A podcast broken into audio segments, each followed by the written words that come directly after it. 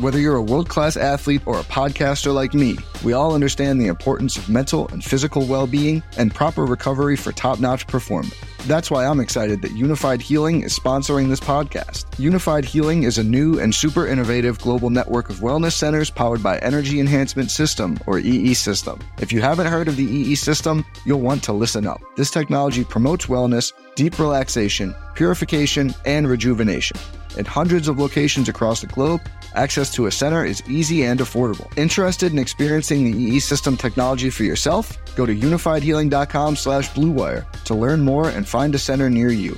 That's U-N-I-F-Y-D healing.com slash bluewire. No material or testimonials on the Unifyd Healing website are intended to be viewed as medical advice or a substitute for professional medical advice, diagnosis, or treatment. Always seek the advice of your physician or other qualified healthcare provider with any questions you may have regarding a medical condition or treatment and before undertaking a new healthcare regimen, including EE system. Ryan Reynolds here from Mint Mobile. With the price of just about everything going up during inflation, we thought we'd bring our prices down. So to help us, we brought in a reverse auctioneer, which is apparently a thing. Mint Mobile unlimited premium wireless. Ready to get 30, 30, bit to get 30, bit to get 20, 20, 20, bit to get 20, 20, bit to get 15, 15, 15, 15 just 15 bucks a month. So, Give it a try at mintmobile.com/switch. slash $45 upfront for three months plus taxes and fees. Promo rate for new customers for limited time. Unlimited more than 40 gigabytes per month. Slows. Full terms at mintmobile.com. Gamble on, fellas. Gamble on.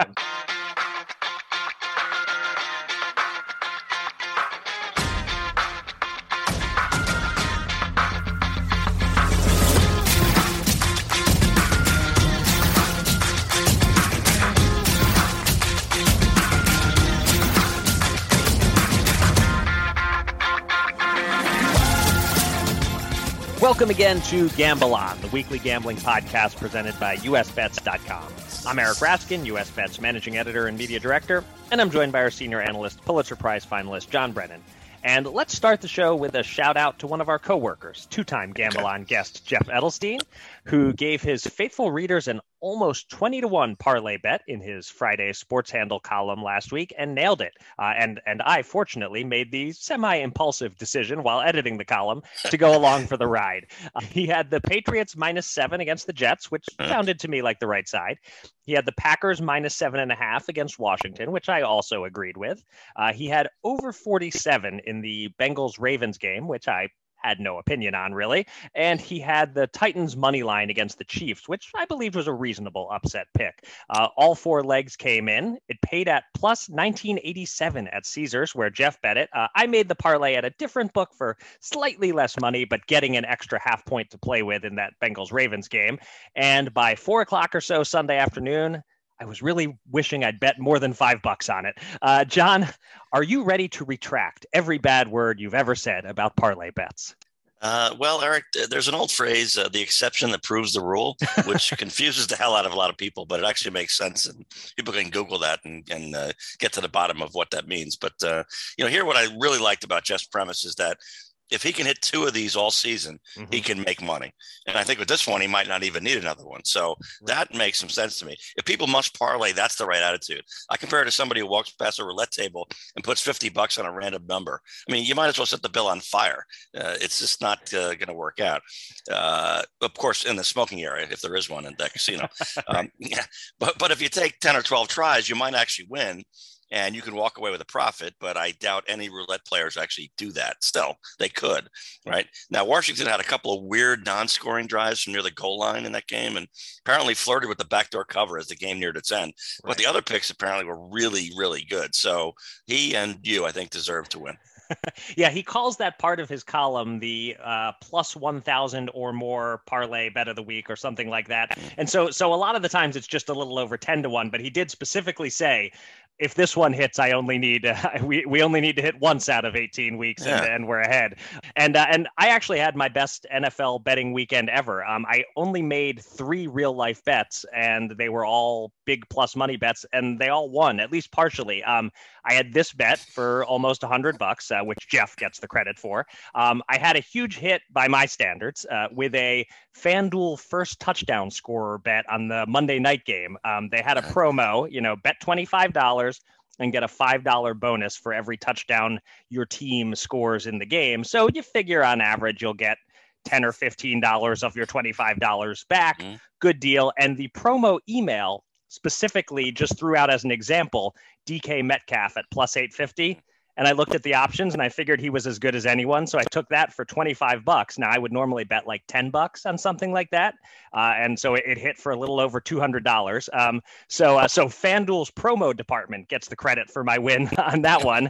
Uh, and then there is one that I get to take all the credit for. I did a four team money line round robin, which is where it pairs every different combination of the teams you pick into little mini parlays.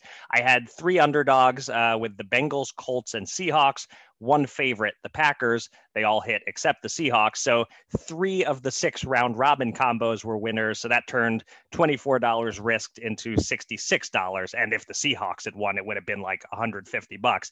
Um, so I don't normally like to brag. And uh, of course, to, to real gamblers, that money that I won is nothing. Um, but I feel it's important in light of my Fast Five performance this year to take a moment and uh, assure everyone yeah. that I, am doing uh, I'm doing fine. I'm not hopeless at sports betting. I'm just hopeless at one specific type of sports betting. All right. Yeah, I think the bottom line is that Jeff has won me over to that idea. You're going to bet one parlay like this all 18 weeks, and you expect to lose 16 or 17 possibly right. 18 and and you know like any any gambling assume you lose all 18 and right. that money yes. you can afford to lose but you definitely might win one and you might even win two that i don't think is so terrible all right uh, works for me. I like the attitude, and yeah, I, uh, definitely the the part the key part you pointed out is go in expecting to lose all 18. Yeah. Uh, gamble with money where if you lost all 18, it wouldn't affect your lifestyle in any significant way. That's uh, the bottom exactly. line there. All right, thank you to everyone for joining us for episode number 166 of Gamble On.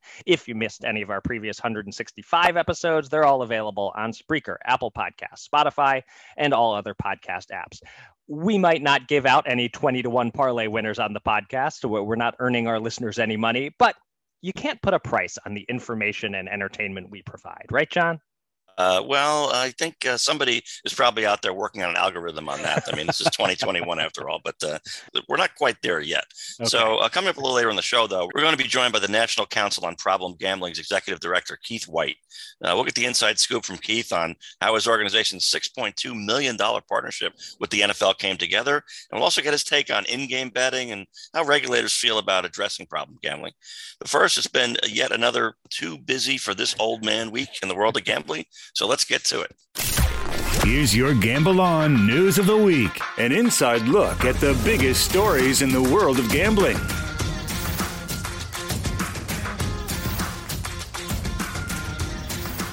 We're taking a different approach to the news segment this week because there's been so much news that's simply too important to ignore. We're going to do five stories instead of our usual three, but we'll try to keep it moving, lightning round style, uh, shorter discussions on each of these. And we start with the latest on New York's mobile sports betting plans, as the state has revealed its so called final tax rate matrix with different possible tax percentages on sports betting revenue, depending on how many operators and how many platform providers the state ultimately has. At the high end, it could be a 64% tax rate if there are only four or five operators. On the low end, it could be 35% if there are more than a dozen operators. We still might not know which operators are getting licensed until December 6th. But in the meantime, John, thoughts on this somewhat confusing tax matrix and on the possibility of New York taxing as high as 64%? Yeah, I mean, New York is kind of like that high maintenance guy or gal you knew in high school who was all too aware of their sex appeal, right? I mean, frankly, they didn't have to be kind or compassionate or friendly or whatever to uh, snag a day with almost anyone they wanted. Let's be realistic. The tax rate is brutal, but it's New York, damn it. And even better for them, they have gotten the jump on California, Texas, and Florida, the other yeah. behemoths in the US. So, I mean, if someone folds at this high stakes poker table, does that jeopardize their chances in one of the other big states with those lawmakers or regulators are wondering, well, you're not in New York, so who are you really? No matter how big the name, right? Does anybody feel lucky? If I'm one of the big boys, I'm all in here. Pay up. You know, a number of industry insiders have said too that the smart play is to accept whatever beatings you have to to win this game. And then soon enough, you explain it, oh, the 10 year tax price has to be revamped down downward. Otherwise, you know, we'll have to offer such crappy odds that the anticipated tax revenue won't be reached so, so, well. So everybody loses, and we don't want that. So, you know, while you're dating New York, you got to give in to whatever it is. But once you marry her or, or him, uh, you got a better shot. So, you know, as you can tell, I'm enjoying the hell out of this one. I mean, sometimes just having a front row seat is more fun, if less lucrative, than being out there in the field of play like these poor operators are. that analysis was exactly what I teased at the top of the show. I- informative and entertaining all at once. Uh, well done there. Um, the, the, the basic concept of the matrix makes sense, although it's all unnecessarily complicated, if you ask me. Yeah. Uh, but but the idea that if you have more operators, you can tax each one a little less and still make a lot of money for the state. That that makes sense. It hammers home how clearly what's best for the bettors is more operators you know more books for bettors to choose from they'll have to compete harder for customers mm. and the tax rates being a little lower won't persuade those books to offer more unbeatable lines um, would some of the sports books want to pay more in taxes for the privilege of having fewer competitors mm. maybe um, but i don't think the presence of say a, a PointsBet or a WynnBET or a Bet River, some of those operators who don't dominate like DraftKings, FanDuel, and BetMGM, I don't think their presence takes away much business from the big boys. Hmm. Uh, now, if FanDuel could be in New York with no DraftKings, I'm sure they'd love that, but that's not happening. So it may as well have a have a dozen competitors and pay a 35% tax rate, uh, which would still be one of the highest in the country, by the way. Yeah, I mean, this New York's going to make a ton of money, and uh, uh, you know, I, I appreciate that states have different uh, rationales. We've talked about New Jersey, where you know they want to look out for the casinos and racetracks in the state because they've had casinos close in Atlantic City. They've had racetracks on the the brink of oblivion, and they want to make sure that they're safe. So they have a low tax rate uh, for that reason. There's a lot of jobs involved, a lot of outside things beyond just the, the general gambling. Uh, and yet, you know, New Hampshire, the lottery was very clear. Look, we want to max out how much revenue we can bring to the state through the lottery. So we're going to have a, an exclusive deal with DraftKings. And that, long as it's upfront and honest and the residents there are like good with that, it's okay. It's not great for the consumer not having uh, options, but um, you know, it's it's like I said, it's honest, and New York is going to make a ton of money on this, so I'm cool with it. All right. Uh, moving on to our second news item. It's a follow up on something we discussed a few weeks ago when DraftKings offered a $22 billion proposal to acquire Entain. Well, a proposal is not quite an offer. It led to a window of time during which DraftKings could complete an offer. But on Tuesday, the sports betting and DFS giant dropped the bid, even after Entain had extended the deadline to mid November. So DraftKings will not take this big step, at least not at this time, to challenge Flutter in the European market. John, any insight into DK floating this massive move and then sheepishly backing out? well, you know, our, our, former podcast guest, Lloyd Danzig, whose business it is to understand such complicated transactions and negotiations as opposed to us, uh, he said at the East Coast Gaming Conference in Atlantic City this week that he has more questions than answers on this deal at this point. You know, I mean, another panelist, I think it was, uh, noted that if DraftKings didn't think their offer would be accepted, well, you know, you have to kind of know when to hold them and when to fold them and know when to walk away, or in this case, uh, when to run. Uh, that's my interpretation anyway. And I think that seems plausible. So there's more to this. And uh, it, it's a pretty cool $22 billion backstory coming, but uh, I don't think anybody's gotten to the bottom of it yet. Right. Okay. I guess what interests me most here is to see what happens next in terms of whether MGM will make another run at Entain, knowing their $11 billion offer last time wasn't big enough, but now having some ammo to say 22 billion is too big and then maybe come in way lower than that. I'm curious what the next step is going to be. Um, and an interesting note from Matt Rybaltowski on this that uh, DraftKings stock price went up on the news that they dropped the bid. And previously, the stock price had gone down when the proposal was offered. Uh, I guess that means the market wasn't a fan of the Entain takeover idea. I, I mean, I, I don't totally get the stock market, even after all these years uh, of it being uh, sort of part of my world. Uh, I, I think I understand it actually even less than I understand NFTs. But um, but th- those trends with DraftKings stock definitely caught my eye. Yeah, it, it is amazing. I mean, like I said, we've got front row seats to these massive, you know, alpha males, alpha females. I mean, they're going at it. There is so much money to be made worldwide on U.S. gambling expansion, and uh, you know, like I said, I like uh, I like having a good seat for it. But yeah, we're not getting to the bottom of this one yet either. no. All right. Um, next up, uh, more September sports betting handle and revenue numbers are trickling in, and the big news this week is that Nevada just had its biggest handle month ever at $786.7 million, crushing the previous high of $659.2 million and locking itself in a little while longer as the second biggest betting state behind only New Jersey. This also puts us on pace nationally to cross the $5 billion mark in September, something I wasn't so confident of last week after New Jersey and Pennsylvania's numbers came in.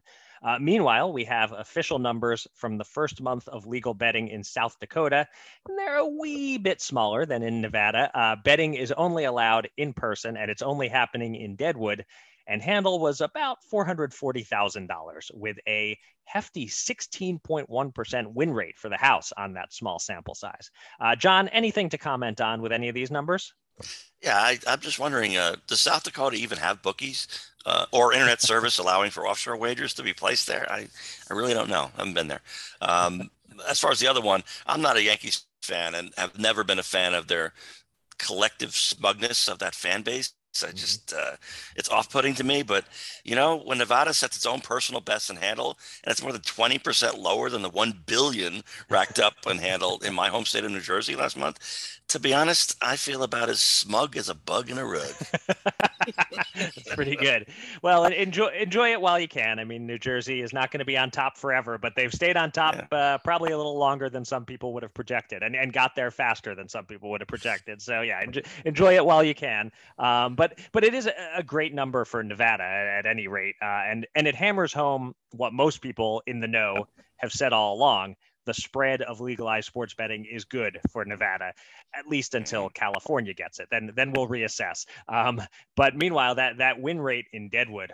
Oh boy, um, it's just a few weeks. Could be a random outlier, but it makes you wonder if South Dakota bettors are just really bad at this uh, or they're betting nothing but parlays, perhaps. could be, could be, because right, that sixteen point one percent is close to what the standard parlay hold is. Sure. Right. All right. Um, speaking of new sports betting states like South Dakota and the handle they're generating, we have some information from the first weeks of betting in Connecticut, uh, not regarding the handle amounts, but about where the bets are coming from. According to GeoComply, 38% of the mobile bets in Connecticut have come near the New York border. Uh, so, not too surprisingly, we have a second state eating New York's lunch, if only for a few months before New York reclaims some of its lunch. Uh, as a resident of the state that's been devouring New York's lunch for the last three years, John, what do you make of these GeoComply stats? Well, this is a special metaphor episode of Gamble On. So I will just say that New Jersey is the wedding guest that is first to scoop up hors d'oeuvres at the reception uh, starts. And then they grab two plates full of entrees and make like a revolving door back and forth at the dessert table. Eating New York's lunch, New Jersey has been gorging on their expensive food for three and a half years, and they aren't done binging yet. Connecticut is the guest that got stuck in traffic, missed the appetizers, missed a dinner, and had settled for a possibly partially eaten piece of cake near the garbage pail and a couple of getting staler by the minute dinner rolls. If they had planned correctly, they could have had a feast like New Jersey has enjoyed. Burp. Oh, excuse me. You can cut that part out, Eric, for our more squeamish subscribers. But we're feeling, like I said, pretty smug over here in Jersey. Because you said the word burp and didn't actually burp, I'll, I'll leave it in. I think I think All that's right. safe. This okay. causes me to go onto a a, a quick uh, detour here. What is your wedding or general, uh, you know, catered event uh, eating strategy. I know some people say just load up on hors d'oeuvres. They're the best part. Eat until you're full, and if you don't have much room left for the meal, no big deal. Do you do that, or do you do you limit yourself a little on the hors d'oeuvres to make sure to save some room for the main course? Yeah, I'm not really a dessert person. I don't have a sweet sweet tooth, so I, I don't have that to worry about. Right. You know, that's clearly a, a key part of most people's strategy. Um, hors d'oeuvres, it depends. Fancy, uh, yeah, that's a little beyond my uh, deal. I mean, at least at least I'm getting some form of rubber chicken for the uh, for the entree, or perhaps even a piece of real meat. Um, so that's that's pretty much the key for me. I, am focused on the main course. I think. Okay, I go I go a little more in the other direction. I, if, as long as the hors d'oeuvres are good and I'm enjoying them, I'll just keep eating them, and and if mm. it fills me up, it fills me up. Um, back to the topic at hand. Uh, enjoy it enjoy it while you can, Connecticut, because it, won't last too long. Um. So uh, I don't have much other analysis analysis here, so I'll simply take this opportunity to note that we covered this story on nyonlinegambling.com, a newly launched or newly relaunched site in our portfolio, uh, which listeners should check out. Uh, you have an article up on the site, John, and uh, this article was written by our newest colleague, Bennett Conlin. Uh, welcome, Bennett. Your trial by fire interview appearance on Gamble On will be coming soon enough. Yeah, and I think to the gaming media industry, I think the point is resistance is futile. there you go. All right. Uh, our fifth and final story this week sees traveling man John at another gaming conference. Uh, although he didn't have to travel far this week, he already mentioned uh, earlier in the conversation of the various news stories here that he was at the East Coast Gaming Conference at Harrah's in Atlantic City.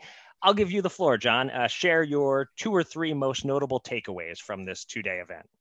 Uh, well, first, a five hour round trip over two days. Yeah, that was far enough. Thanks. Uh, it was seemed far to me, but anyway, uh, as with the G2E conference in Las Vegas, I attended earlier this month. Visitation for the event was down, but not disastrously so. So it, it was it was fine. Uh, proof of vaccination was required at both events, but Atlantic City masks were not required and were worn by just a small minority. Uh, and while yes, there is an election for governor uh, in next week, why do you ask? Uh, which reminds me, some significant flooding events on Tuesday it did make incumbent Governor Murphy switch from in person to virtual keynote speaker kind of inevitable and understandable.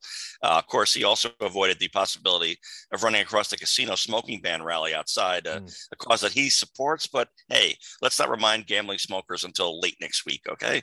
And uh, the other one that I really liked was uh, we had a decades long pal, the late Sheldon Adelson, resurrect the old online casino will destroy U.S. gambling meme, uh, but with a twist, as you'll see in a story, that I believe will run on Friday or Monday. So that was kind of fun because that uh, that really takes the air out of some people's balloons, which is entertaining to me. And of course, we had a panel on betting on esports. Yeah, we still haven't squared that circle, but you know, maybe someday. Uh, I like I like the tease for the upcoming story there. I'm, I'm quite curious now, and uh, yeah, uh, it, seems clear that Governor Murphy was went out of his way to not to uh, commit to any positions on anything right at this particular exactly. moment in time. Um, I have to ask you though, John. as you said, you were just at G2E. You'll be at mm. SBC in about a month. Um, mm. It's a lot of the same speakers saying a lot of the same things.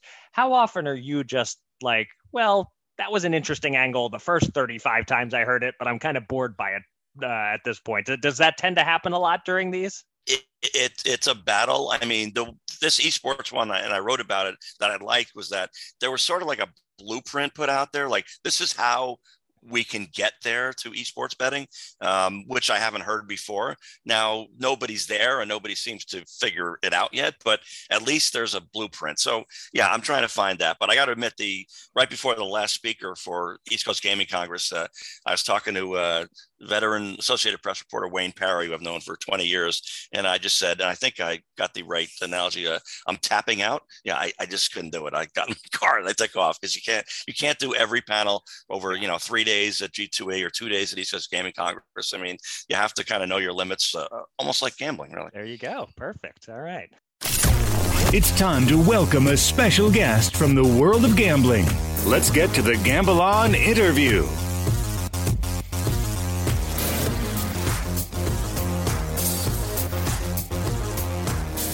The more forms of gambling that get legalized and the more states they get legalized in, the more there's a national conversation about gambling, the more there need to be conversations about responsible gambling. This week, in the interview segment of the podcast, we will have one such conversation. Joining us now is the executive director of the National Council on Problem Gambling, a position he's held since 1998. He is, I would assume, our first guest ever to have a line on his bio indicating he studied at a university in the Netherlands, Keith Whyte. Keith, welcome to Gamble On.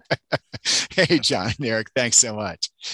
um, so let's start with the the big news that, that John and I discussed on last week's show: the NCPG's new partnership with a little band of upstarts called the NFL. Um, what can you tell us about how long this has been in the works and, and how it came together? And what would you say to anyone who's skeptical, who, who thinks the NFL is just looking out for its image here? Sure. So, I mean, to start, you know, we, we started, we engaged with NCAA and the leagues, you know, all the way back in, in 2007, 2008. Uh, the NCAA used to have this uh, sports wagering summit where they brought together, you know, obviously the, the, the, the kind of sports stakeholders, as well as uh, folks that were doing research and prevention around, you know, youth gambling. And so, uh, really, this started in 2008. Let's say uh, I started going up to New York and meeting with with league executives, primarily on the security side after that, you know, I've met with the from the commissioner on down, uh, and as advocates, you know, a big part of our job is is to once you get that initial introduction, and I'm sure many of your guests who are members of the casino industry can testify to this. Once you know, once we start getting introduced, then we start kind of climbing that ladder and working up and broadening and deepening that connection. So a few years ago, post PASPA, you know, the, NFL uh, became a member of the National Council. Uh, it was, you know, there are other leagues who are members as well, but NFL tends to set the tone. And then once they became a member, you know, we, we again began kept engaging them and kept moving them up the levels of membership because we're we're a membership based nonprofit, you know, and we we make no bones about it. We don't get any government or federal support. It all comes from all comes from our members, most of whom, but as you've seen, not all of whom are gambling folks. Uh, so you know, the, the NFL and the other leagues became members we kept working, kept working. Uh, we would come present at their at their conferences. We would talk about uh, trying to change the conversation from in the early days, as you can imagine, it was solely uh, compliance, law enforcement. You know, just say no. It, gambling is a problem. Gambling by athletes is a problem. You know that that was that that was where it kind of started. It was a security security based conversation, but it, that's our part of that is that one of your biggest risks to security might well be players or personnel who have a gambling problem, as we've seen with Donaghy and you know all these other uh, all these other examples, and that they needed to think about it not just as security, because integrity game is always going to be primary for the leagues, right? But they also need to think about it from the health of their players' personnel, uh, and that a gambling addiction, yes, is a threat to integrity, it's also a threat to the to these to these individuals and that these two things reinforce each other. So by the time PASPA was repealed, uh, we the, the, NFL was it was a you know a platinum member of the National Council. They were in fact um, ahead of many of the other uh, gambling uh, organizations who you might expect would have already been you know front and center. And uh, then post PASPA, we, we moved pretty rapidly into having broad conversations with almost everybody but security, uh, player engagement, comms, and, and their social responsibility department. And it's there it was those conversations from 2018 on that led them to become a member of our leadership circle uh, last year with with a commitment of $75000 and then uh, this year uh, we we developed this partnership which is for us the largest grant we've ever received. It's transformational for the national council and all that. But i'll stop there. So that that's the history. It's been a long time coming. There's been a lot of engagement with a lot of people over a lot of years. And uh, it's there's a lot of you know there's a lot of heroes in this story. I mean, I'm just lucky to be here and kind of take the credit when it all when it all comes comes to fruition. Okay, and so so then you almost kind of hinted at an answer to the second part of the question in that, in terms of if people are, are skeptical uh, of their intentions, it sounds like you're saying that they were sort of gradually brought on board in terms of believing in in the importance of, of this sort of program and the positives of it for the NFL. Yeah, absolutely. And there's always going to be skeptics. I mean, we we expect that. You know, frankly, since 1972, there have been anti-gambling folks and there have been pro-industry folks who constantly shoot at us from both sides. I know that we're in the middle when we're taking fire from from everywhere else you know because that means that we're probably in the middle so we expect this you know as advocates we certainly don't make anybody happy all the time and uh, you know we we knew going into this that there would be and and there will be criticism. You know we, we listened to all of it but we our lodestar is that we're neutral on legalized gambling and that we advocate for people with gambling problems. That was true in 1972 when we were founded by recovering gamblers to be their voice. You know that's true in, in 2021 uh, what's changed obviously is the level of acceptance of responsible gambling, which you know we've deliberately driven, and now the involvement of non-gambling organizations. And so to be able to partner, to be the, to be a strategic partner with one of those recognized brands uh, on the globe is is for us enormous. And we, you know, I'll talk about some of the things. It's it, the money for us is is not nearly as nearly as important as the uh, ability to reach fans, you know, and, and the ability to to leverage our brand with theirs, and you know, and and to transcend. Um, when Caesars does responsible gambling, it's because it's Caesars, and that's great and appropriate, and we we applaud that. You know, when NFL starts to do it, that changes the conversation.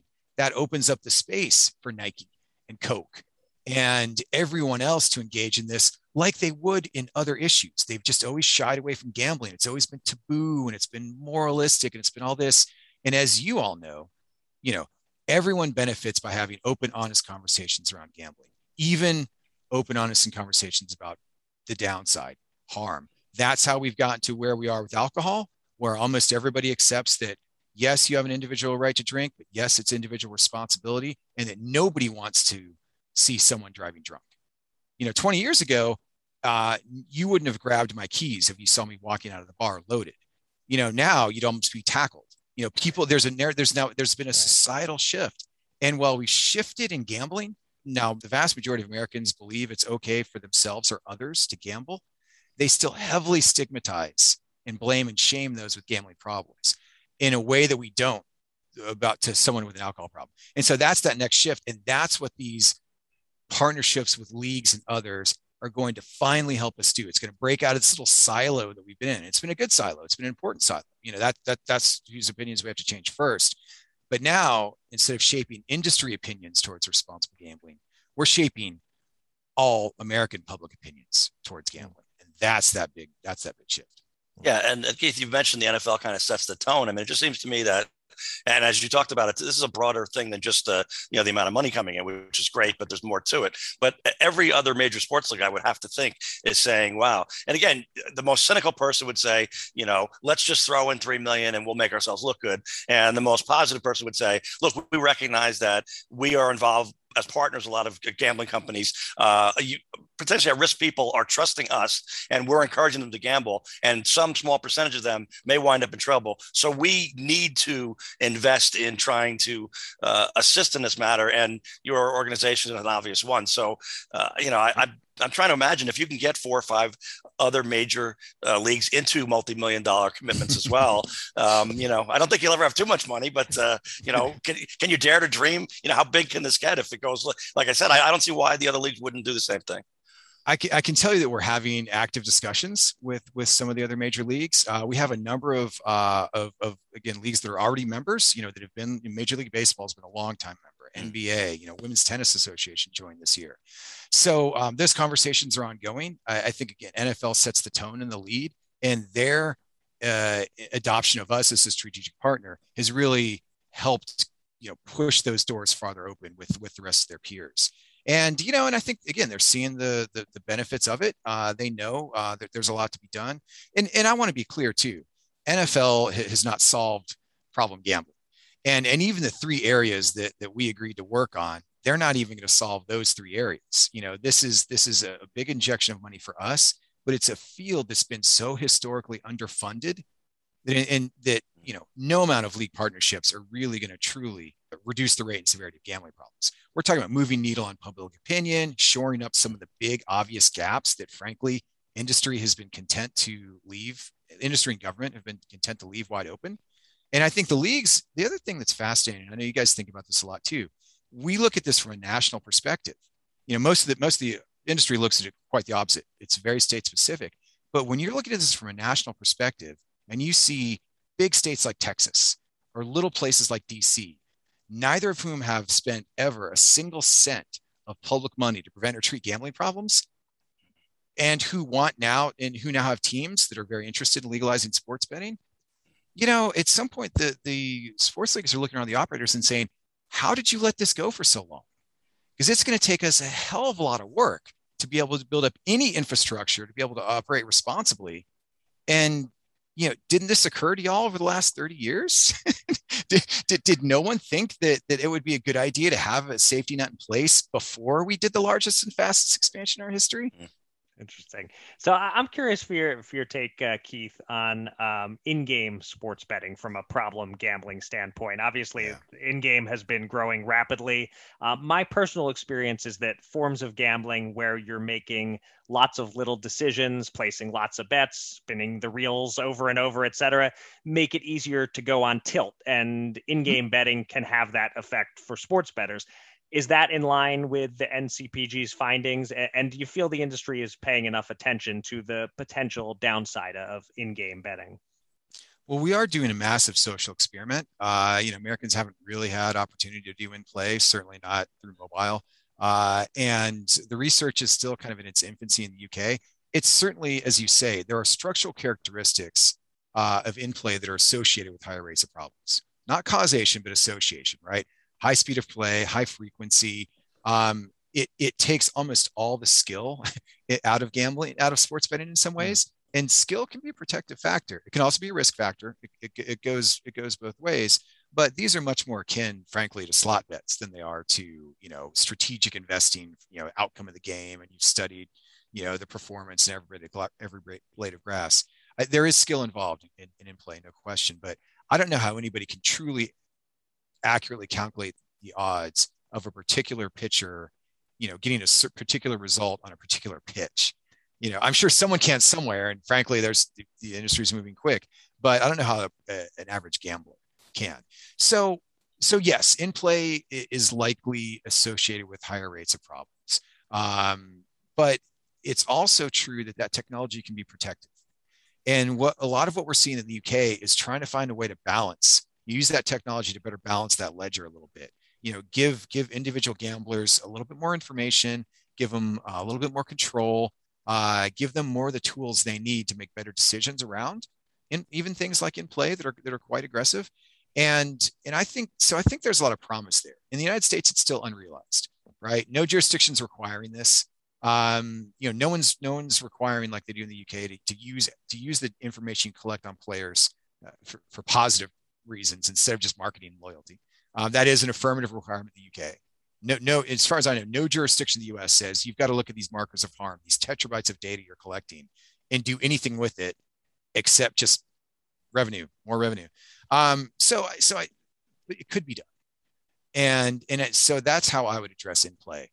Higher risk, yes, you know. So let's try and get better at um, making sure folks that do in play are are better equipped to to do it responsibly.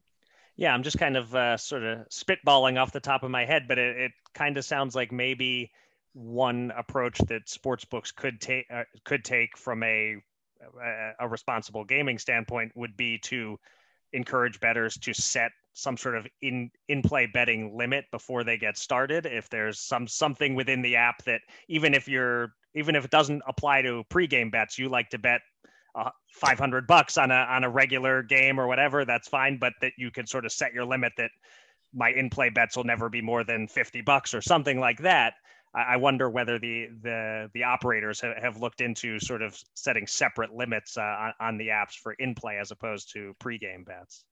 When we, when we launched our internet responsible gambling standards in 2015, which is the first and still only you know U.S. specific set of, of guidelines uh, for for internet uh, responsible gambling, um, that was a big part of it. That, that we had some operator feedback that said you should allow players to customize their limits by by game.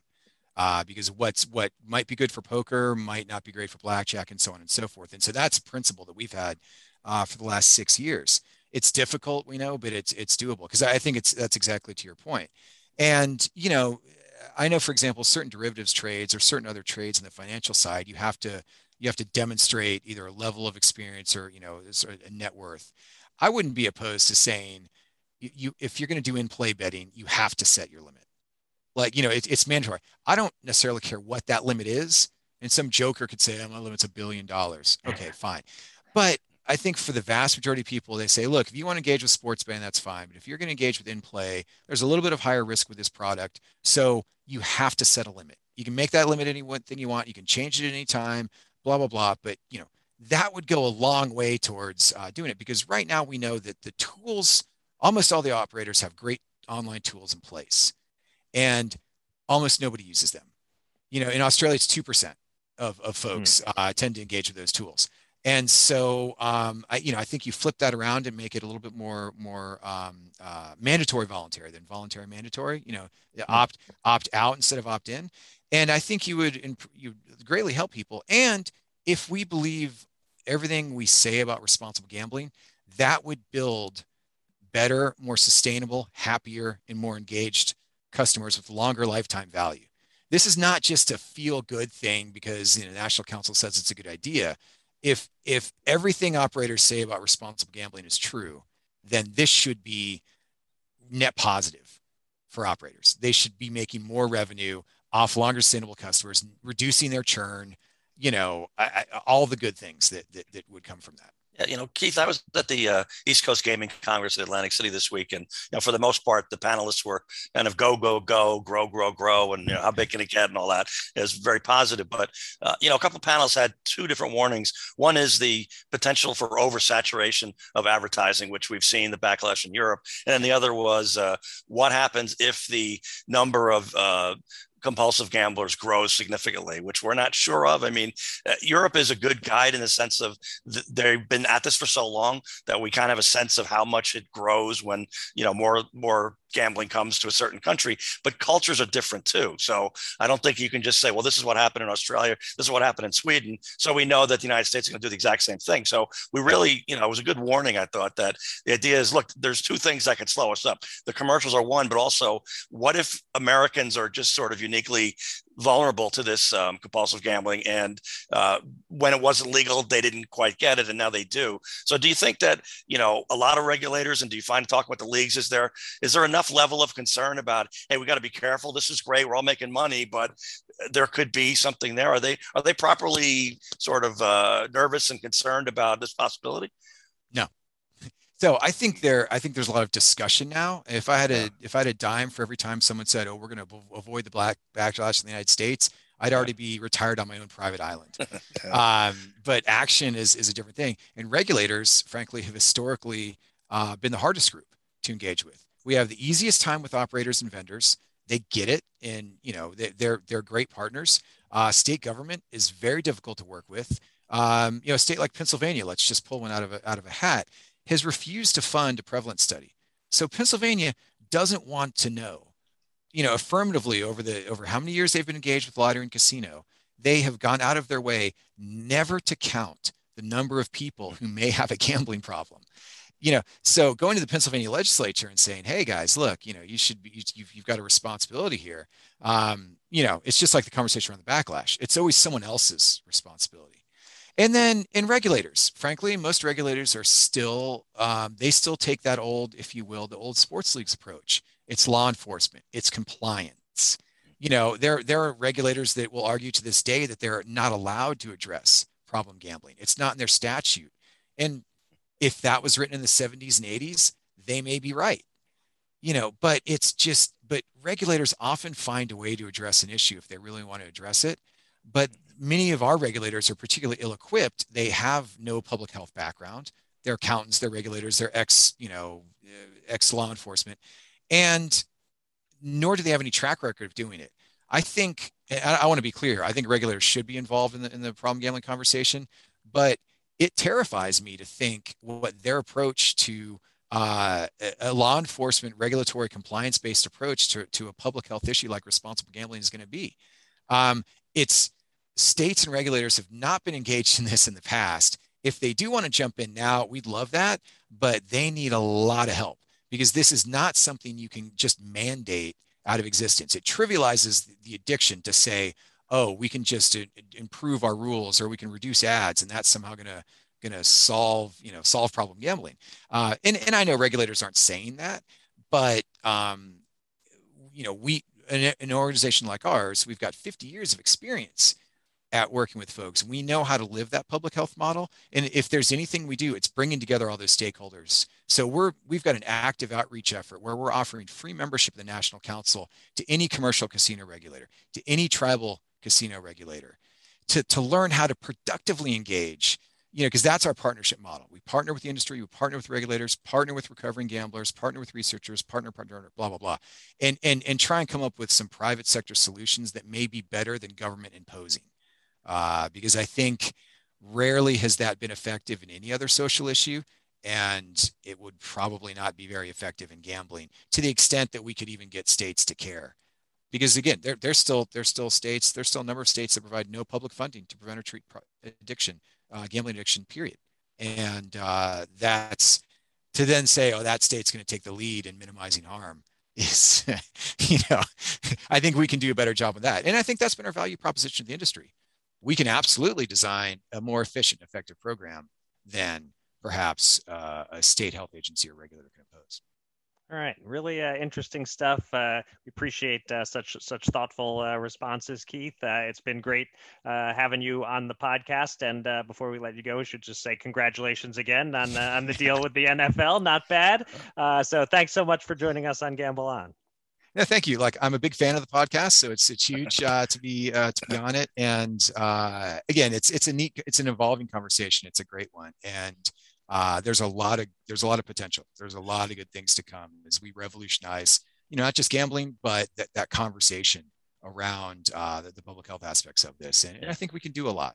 Yeah. But Keith, you got to plug your website now. Come on. That's right. Well, responsibleplay.org was was was yeah. built in. Uh, we we actually again, this is the history is great. We registered that domain name six years ago because we originally were going to build it for the um, arguably not legally gambling space uh, DFS, um, social casino, prediction, uh, all that stuff, and that's still relevant. And you'll see now we we do we do not see it as a sports betting site or site just for sports bettors. We see it for gamers. We see it for people that are traders, even you know that that Robinhood effect. Mm-hmm. Um, so yeah, responsibleplay.org. It is something NFL is going to promote. We hope the other leagues are going to promote. We hope the operators are going to promote. And I, I think it's it's a very positive site that doesn't lean in on the problem gambling side, leans in on the responsibility side. And that I think is that that next step. I gotta say, John, if the if the journalism thing doesn't work out, you got a future in, in PR, reminding the guests to get right. the plug in there. That was well done. Hey, hey, hey, idiot! Yeah, yeah, plug, plug yourself. Uh, you know, it's uh, you need that. All right. All right. Thanks, Keith. Thanks again, yeah. Keith. And I look forward to seeing y'all and, and having a beer or something at uh, at SBC. Uh, yeah, that, that's where all the good that's where all the good stuff gets done.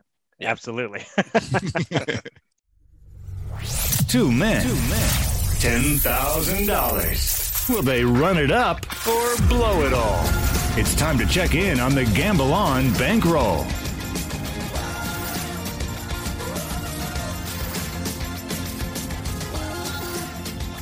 We'll get to the Fast Five shortly, but first, let's update our betting bankroll.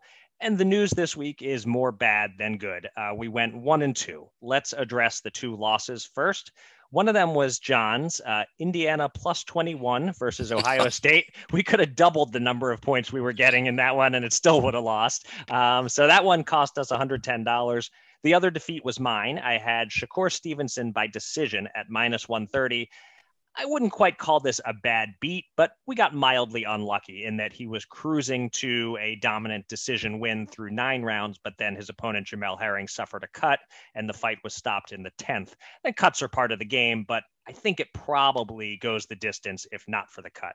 Uh, so that one cost us $130. On the positive side, the old three team 10 point teaser came through for us. Uh, Bucks minus two and a half was an easy win. Cards minus seven and a half started poorly, but it ultimately was an easy cover. And Rams minus five and a half was the big sweat, but we pulled that one out. So we won $100 there. That means we lost 140 for the week. We're now down by a rather ugly $1,617. we also have $1,210 on hold and futures bets. So we're left with $7,173 available to bet with this week. And you're up first, John. Yeah, well, you know, the old gambling adage is true, Eric. If the team you pick is outscored by 30 points in the second quarter, you're pretty much a dead man walking, and that's what happened. I haven't heard that adage, but it does sound logical. Yeah, it, it is. It's true. It, it, it pans out every time. Uh, that's the second straight week uh, of a completely pathetic Big Ten pick by me, but it won't happen a third time. I promise. That's because my pathetic pick this week is actually not in the Big Ten. Uh, it's Cincinnati. I got minus 24 and a half with 110 to win 100 by beating up Tulane. You know, I got an extra point here by betting MGM line compared to DraftKings and got a better price than the PointsBet was offering. So that's not going to matter, but still, you got to do it every now and then. It pays off. You know, the Bearcats faded late uh, last week against a pesky Navy squad, and I think all Americans really want our Navy, Army, and Air Force to be pesky at least. Um, so that's good to see. A little encouraging down the road, and uh, you know. Cincinnati knows they need to rub a bushelful of salt into Tulane's wounds in the second half of this game to make up for that weak win with the voters. They're not. They think they're getting into the playoffs. They're undefeated. It's not going to happen, but they don't know any better. So I think they run up the score here. Okay. Um, for my first bet, uh, I'm going to add to our NFL futures portfolio. I love the price FanDuel is offering on the Kansas City Chiefs to miss the playoffs. They're paying plus 172 on KC to miss out. I never could have foreseen this before the season, but the Chiefs have a lot of problems. Uh, we know the defense is subpar. But now the offense can only score three points against a Tennessee defense that other teams have been generally shredding. Uh, remember the guy who bet uh, the Chiefs to have the worst record in the NFL? Um, he's still a fool. They aren't that bad, but they aren't good. And uh, Andy Reid remains an average coach who people mistook for a great coach because he got more than 20 bites at the apple, drafted a special quarterback, and won one Super Bowl. Uh, anyway, uh, they are three and four right now. Their schedule is not easy the rest of the way. Uh, they should probably handle the Giants this week, but then they still have the Packers, the Cowboys, the Chargers, the surprising Bengals, two against the competent Raiders. They've already beaten the Eagles and Washington, so they'll be done with NFC East doormats after this week. I would guess they'll lose four more games, and that puts them at nine and eight. I don't think that's good enough to get into the playoffs. Maybe they get to 10 and 7, then they might get in depending on tiebreakers. All in all, they're about 50 50 in my view, but we're getting plus 172 because, well, they're the Chiefs. The public still believes in them, so the price is askew. Let's bet $100 to win 172 and root against the Chiefs every week. I, I, love that pick. I mean, if Andy Reid was ever going to learn about clock management, uh, it was going to be before he won two consecutive AFC championships. He's not learning now. He's too old to do it. So, right. and you know, I mentioned last year that I had already grown tired of Pat Mahomes, even though he his dad pitched for the Mets, and he seems like a charming guy. You know, without question. But aside from being, you know, great, he also got a little too lucky, a little too soon. So let's have him get kicked in the teeth uh, this year, so we can mm-hmm. root for him again next year. That's my thought. Go. Yeah, for my second pick, let's go back to basics, which for me was the golfer top 20 at around even money odds. That was my bread and butter. I won money on that. I got away from it and uh, paid dearly. So it's a weak field in Bermuda this week, but there are a few gems in this field. And one is Irishman Seamus Power, don't you know? Hmm. I'm getting him at even money for top 20 on BetMGM for the best odds and no chop if he ties for 19th with eight other guys or whatever. That's a full payout. So it's good value for a guy who at age 34 is having a summer and some of the fall of his life. He had made two cuts here and two tries even before his breakthrough too. So Seamus Power for 100. For 100. All right. Um, so I am two and one with my teasers on the pod this season. So let's press our luck, uh, but but do so in a relatively safe manner. I don't love a lot of the teaser options this week. There are only two I feel really good about, and I want to pay a little extra to move them eight points to get past some key numbers. So we have the Bills minus 13 and a half at home against the Dolphins. If we move it eight points, we get Buffalo minus five and a half. And then we have the Bengals at the Jets I feel particularly comfortable with Mike White at quarterback for the Jets. The Bengals are 10 and a half point favorites, so we knock that all the way down to minus two and a half. So it's Bills minus five and a half, Bengals minus two and a half. Because we moved it so many points and it's only two teams, it's priced at minus 169. So we will risk $169 okay. to win 100. Uh, and then uh, I'm, I'm, throwing in a very quick boxing bet here as well. It's totally unrelated. This is like uh, attaching the UIGEA to a port security bill, for example. Uh, but here goes uh, Saturday night on Showtime. Jamal James versus Rajab Butayev, absolute coin flip fight. The books have James even money and Butayev minus 120. This fight has legit draw potential, and I just don't want to miss out when our draw finally comes in. It's 16 to 1, so let's throw 10 bucks down to win 160. And we finished the show with the Fast Five, where John just kept on chugging along with yet another winning week. He went three and two to raise his record to 21, 13, and one. And I would have gone a matching three and two, but predictably, my Costanza opposite strategy worked against me, and I went two and three. Uh, I was kind of hoping I'd go two, two, and one, so I could make an even Steven declaration, uh, but uh, I narrowly missed out on that. So my record is now a dreary 13 and 22. And I'll tell you in advance, John, I am abandoning the opposite strategy. Tried it once, didn't work out. I'm getting back to trying to make the best picks I can. Uh, but you are up first this week. All right, yeah, Eric, you, you did kind of harsh my buzz of the week by flipping to my Saints on Monday night.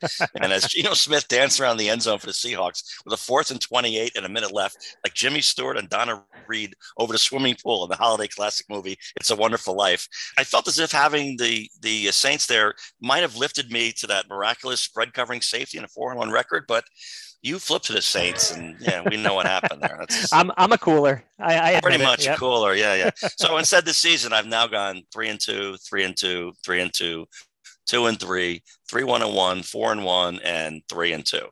I'm putting the method in methodical, I suppose, but I'm not complaining. So first up, uh, Lions plus three and a half at home versus the Eagles in the game I vote as most likely one where we match. Uh, the Lions laid an egg versus the Bengals a few weeks ago, but we're back to being feisty versus the Rams, and finally they get the first win of the season this week. Then four late window games after having none in the late window last week by coincidence. Uh, one is a Seahawks minus three and a half at home versus the Jaguars. I'm right that the Hawks are going nowhere, and that's going to continue. But Trevor Lawrence gets overwhelmed by the dome crowd this week, I would assume. Uh, then Chargers minus six versus Patriots, who have swept the Jets and beaten the Texans by three points for their three wins. Um, they came close against the Bucks, but that's Belichick uh, insider trading on Brady's brain, and close against the Cowboys, but they were outgained by about 200 yards in the game, so that was a fluke to even get to overtime. Uh, I'm not as high on the Chargers as you are, Eric, but they do cover here. Okay. Then Washington for plus three at Broncos. Similar to the Eagles Lions game this week and last week's Dolphins Jags game that I got right. If you don't see either team as better, then take the points. Uh, team has a historically bad third down defense, and any week where that normalizes or even gets close to it, they're actually going to finally cover a game. And lastly, the Buccaneers minus five and a half points at the Saints. A nudge against the Saints for flying 2,000 miles east after a Monday night game. And the Saints offense just really can't keep up here. All right, so we have um, two picks in common, no head-to-heads, and uh, your instincts are correct about what one of those picks in common is. But I'll I'll, I'll get to that shortly. Um, I'll start with a game I'm not picking, but I, I just want to say that if I knew for a fact that Tyrod Taylor was starting, I would be all over Houston plus 14 and a half at home against mm. the Rams. But it seems that's a long shot. Davis yeah. Mills is the likely starter. So I'm staying away. So, first up, give me the Packers tonight at Arizona. The Packers injury news got this all the way up to plus seven in the super contest. That's just too many points. Uh, even, even without Davante Adams and Allen Lazard, which I know that's the reason that the move that the line moves so much. I actually think Green Bay can win this game outright. Uh, the Cardinals have some injury issues of their own. J.J. Watt appears done for the season. DeAndre Hopkins is questionable with a hamstring injury, although I expect him to play. Um, I made a money line bet in real life, and I'm uh, all over Green Bay with the seven points. Uh, from those two top teams to two subpar teams that need a win to hang around in the wild card picture, the three and three Falcons at home against the three and four Panthers. The Panthers are unraveling, or really, they've already kind of unraveled. Whereas the Falcons are starting to figure some things out, including how to use Kyle Pitts. Um, sure, they've only been beating bad teams Giants, Jets, Dolphins. But Carolina without McCaffrey is a bad team. Falcons favored by three. I think they should cover that. Next, you called it Lions getting three and a half at home against my Eagles. I got to go with it. I tried to pick against the Eagles last week, but the opposite strategy stung me on that one. Uh, the Lions really want to win one for themselves and for Dan Campbell. They might not win, but I think they'll at least keep it close.